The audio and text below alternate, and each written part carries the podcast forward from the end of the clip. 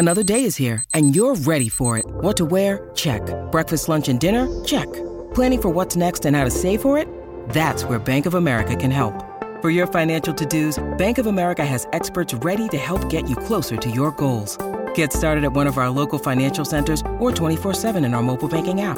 Find a location near you at bankofamerica.com slash talk to us. What would you like the power to do? Mobile banking requires downloading the app and is only available for select devices. Message and data rates may apply. Bank of America and a member FDIC.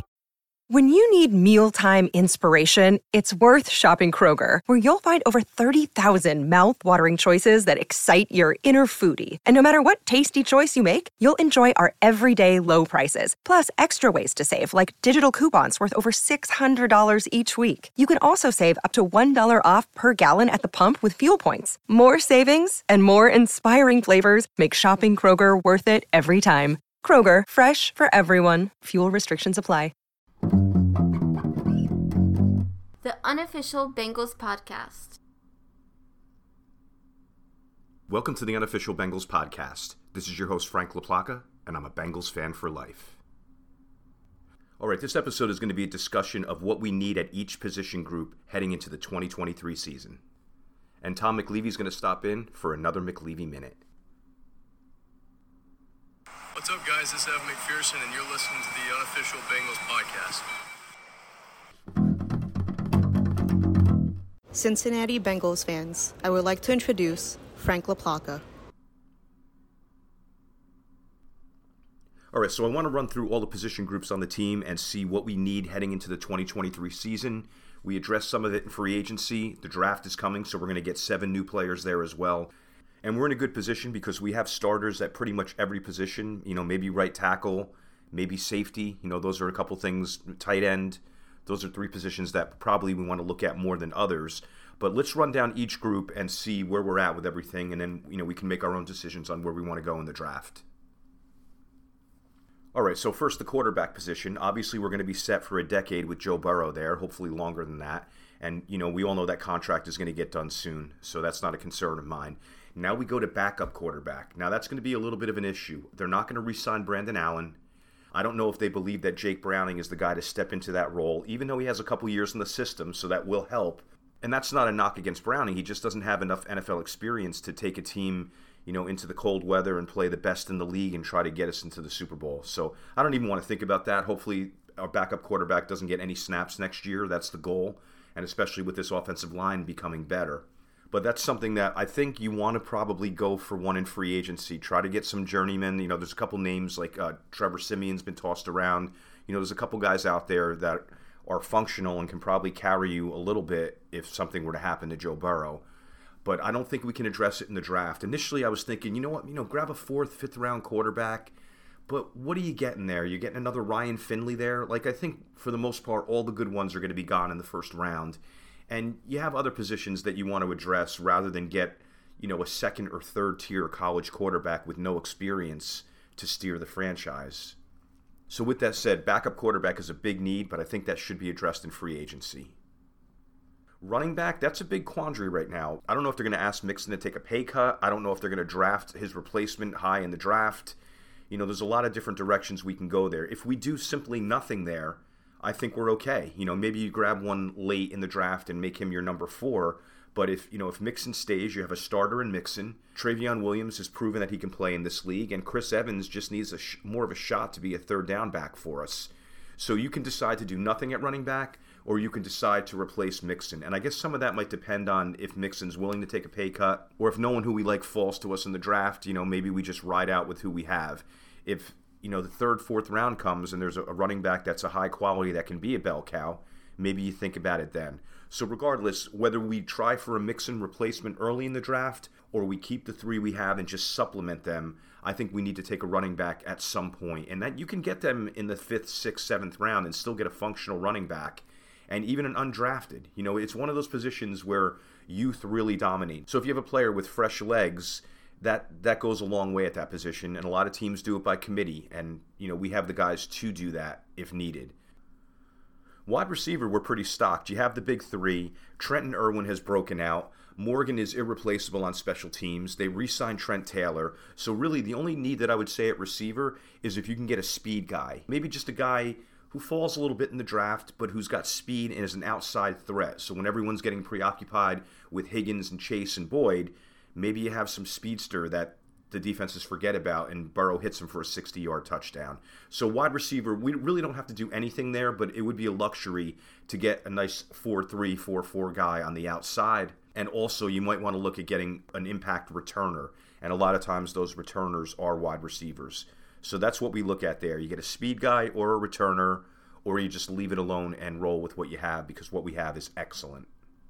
All right, so tight end is a position of need. We have Devin Asiasi, Obviously, we just signed Irv Smith, so he's going to have a role, but I still think you need a number one. And this draft is full of great tight ends, so you have a very good chance of getting someone high in the draft who can be a starting tight end for you. And I think that's the direction they're going to go. I don't know if it's going to be first round unless the right guy falls to them, but I bet you by the second or third round we're going to get our tight end who's going to, you know, who's going to be our guy for this year. And all the talk leading up to this was that Devin Asiasi is the only tight end on the roster, but they do have two guys that were on the practice squad last year. I know they're not big names. We really don't know. They're not known commodities. We really don't know what they're about. But you have Nick Bowers and you have Tanner Hudson. And Tanner Hudson has played in the NFL. He has 15 lifetime catches, but he's 28 years old. So I don't know if either of those guys fit in the plans, but they did sign them to future futures contracts. So they're going to keep them around. They're going to keep them competing and we just really don't know what that room is going to look like. But I would say, you know, based on you have two guys that you're relying on to be on the starting roster, you have two practice squad guys, so you have four guys there. So I suggest that we bring a tight end in as a high pick in the draft, and then we get one as a lower pick in the draft, and even think about getting an undrafted. Maybe just get three new tight ends in that room. You know, kind of going back to a couple years back when we drafted Logan Wilson, Akeem Davis Gaither, and Markus Bailey. You know, we were really deficient at linebacker and we just addressed it in one fell swoop. So I think a similar thing could be done with tight ends, although I wouldn't draft more than two, but I would definitely look to pick up one as an undrafted. And that's another position where you can get one late or undrafted that could be a reliable blocker or just, you know, a, a, a target that everyone forgets about. You know, Mitchell Wilcox did that. I, I mean, he didn't light it up for us last year but teams weren't focused on him, and he had a couple nice catches for us. So that's what you look for late in the draft. But I, I would like to see us get an impact tight end in round one or two, and I think that's exactly what we're going to do.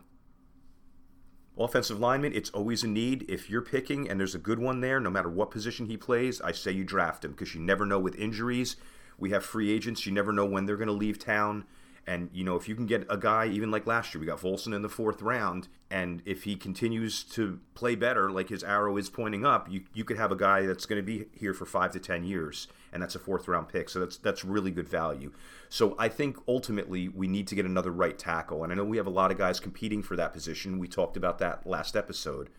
But if you get a starting caliber right tackle in the first or second round, that would be a, a real big improvement for this line then you don't have to worry about the Jonah Williams saga. You don't have to worry about moving Carman over to the other side. I think ultimately it would be really good to get a, a right tackle in the first round if the right guy falls. I think you play the first round like this, and we'll talk about this more as the draft comes closer. But I think you take the best available tight end or the best available right tackle, whoever's the better player. I think that's the way you go in the first round, unless something else slips. If, if a phenomenal guard slips, if a phenomenal defensive tackle slips, you know, those are all things. A pass rusher. Those are all things that you would consider. But I think as far as needs go, tight end, right tackle, two biggest needs heading into the into the draft. And you also want to look at backup guards too, because you don't want to be in a position where one of our starters goes down and you have to put in a guy who's who's not going to cut it. You know, we saw that with Hakeem Adeniji last year when he had to play at right tackle.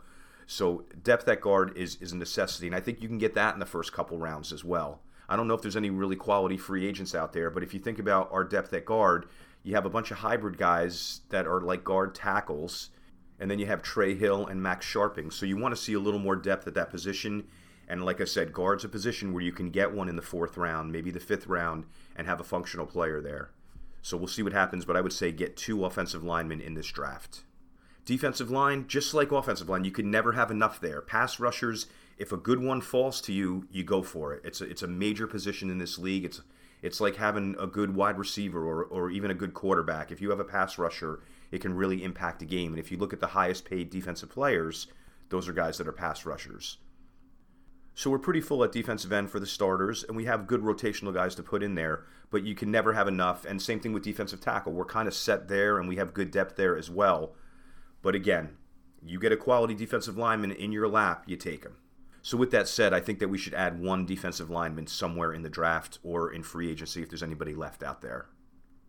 Linebacker, I think we're really set there. I don't think we have to worry about drafting one. I don't think we have to worry about signing one. You know, we'll see if they bring back Johnston, but you know, you have Pratt, you have Wilson, you have Bailey, Akeem Davis Gaither. They re signed Joe Bachie. You have Keandre Jones on the practice squad. They may bring back Johnston. We may get an, an undrafted. I mean, that's a position where you're probably going to see us pick up an undrafted linebacker or two. So I would say add zero linebackers, but you almost want to get one of every position in some capacity every year, whether they're on the practice squad or late cut or they make the squad. So linebacker, not a big need at all, but they probably will add one somewhere. And the same thing goes with corner. I think you bring back Flowers, you bring back Apple, and now that room is set. You have Sidney Jones, you have Cam Taylor Britt, Awuzie, Hilton, Jalen Davis. I mean, that's a loaded position for us and not a position of need. I know a lot of people say if a good corner falls to you in the late first round or second, you take them. And I guess that's best player available theory, but I think you just bring back Eli Apple and then you roll with that whole squad of corners and you don't worry about adding anyone unless someone really magical falls to you. And you know, you'll probably add an undrafted late. And we got lucky last year with Allan George. He showed that he could play in this league. Maybe something similar happens this year. So corner, I say none. But as we said, you know, you probably just grab one at every position, even undrafted.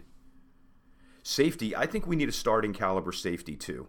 I know we just added Nick Scott. We want to see what Daxton Hill can do. You know, we have a couple other guys in there, Mike Thomas, uh, Tycen Anderson, Brandon Wilson's coming back, but those really aren't guys that that play from scrimmage as much. So I, I think we need another one in case someone goes down or in case the two that we're relying on don't pan out. And I think safety is another position where you want to grab fairly high in the draft. I don't know if there's going to be value in round one drafting a safety, but you definitely want to take it, you know, on the first two days of the draft.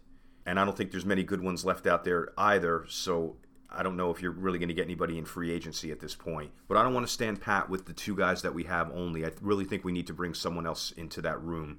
So there it is. I mean, you go tight end, right tackle, safety. Those are your first three rounds as long as the right players are there for you. And I think those would be the improvements that our team needs more than any of the other positions. Special teams, they're going to bring in a punter. You know, you, you may draft one. A couple get drafted every year. Those are usually the best guys. Or you address that after the draft and get an undrafted, and they can often work out, as we've seen. And also maybe you bring in a veteran as well. So there's there's a lot of choices there to compete with Drue Chrisman. And you know, if Chrisman improves his game, I mean, he's got the leg. He was holding flawlessly last year. Those are two very very important parts of the job. It just he just needs to work on the hang time. And I know they weren't happy with him, but it was his first year punting in the NFL. And if you have a good leg, there's no reason why you can't increase your hang time, especially when you have a coach like Coach Simmons they if you have the leg strength, they can work on the intangibles or the nuances. So we need to bring in a punter. I don't know if you want to waste a draft pick on one unless there's just the best punter in the nation is there in round 5 or 6. But regardless, we're going to bring someone in to compete with Chrisman. So there it is. The most important needs in order are a starting tight end, a starting right tackle, a safety, a backup quarterback, and a punter. Those are the most important things in the order that I believe. I mean, you have to get another backup quarterback. That's even though that's a little bit lower on the list, that is a necessity. You know, you can get if you don't get a safety and or a right tackle, I, I think it's a mistake. But you do have guys there that can play the position if they stay injury free. And then the luxury picks would be a second or third tight end, a backup guard, an edge, a returner, and a running back. All things that we kind of need, but they're not as important as the other things that we listed. So I consider those more luxuries. You know, if a free agent is out there, you bring him in. If someone good falls to you, best player available at one of those positions, then you take advantage of that luxury need. But, you know, we talked about it. We know exactly the biggest thing that we need going into the offseason, and we're lucky we don't need much. We have quality players and quality depth pretty much all over this roster. And we're going to be a great team for years to come, especially with Joe Burrow and this coaching staff. So we're we're spoiled now. You know, we're not chasing after a handful of starters to try to make our team better. We just want to maintain our team and keep the depth and protect against injury. So what a great way to go into the draft. And if they throw all of this out the window and say, Frank, you don't know what you're talking about. We we know what you say we need. We're just going to go best player available in every round. When you're this loaded of a roster, you can afford to do that. And if they did that, I wouldn't care. Oh wow, we drafted a, a, defensive tackle in the first round and a center in the second round. If they're the best player available and they want to go that philosophy, there's nothing wrong with that. You know, remember over 10 years ago, we drafted Andrew Whitworth in the second round when we had two guys at his position, and it was just like, why did you waste this? And look, he became one of the best offensive tackles in our history. So I'm on board with whatever they want to do. They're not going to do anything foolish. We're in a great position. You either go best player available or you start addressing some of these ancillary needs. Either way, I'm looking forward to it. Free agency isn't over yet either, so we might bring in some free agents. We still have some money to spend, and in a couple weeks, we're going to be adding seven new players to the Bengals, and I always love that. That'll do it for this episode. Next episode, we're going to start our draft coverage on the Unofficial Bengals podcast. We're going to talk about who's going to be available in rounds one and two, and we're also going to talk about some of the best and worst draft picks in Cincinnati Bengals history. I'd like to thank at Bengals Highlights on Instagram, the best page out there. Really cool highlights, really cool music. Definitely something you should check out. Thank you for listening to the Unofficial Bengals podcast. This is your host, Frank LaPlaca, and I'm a Bengals fan for life. The Unofficial Bengals podcast.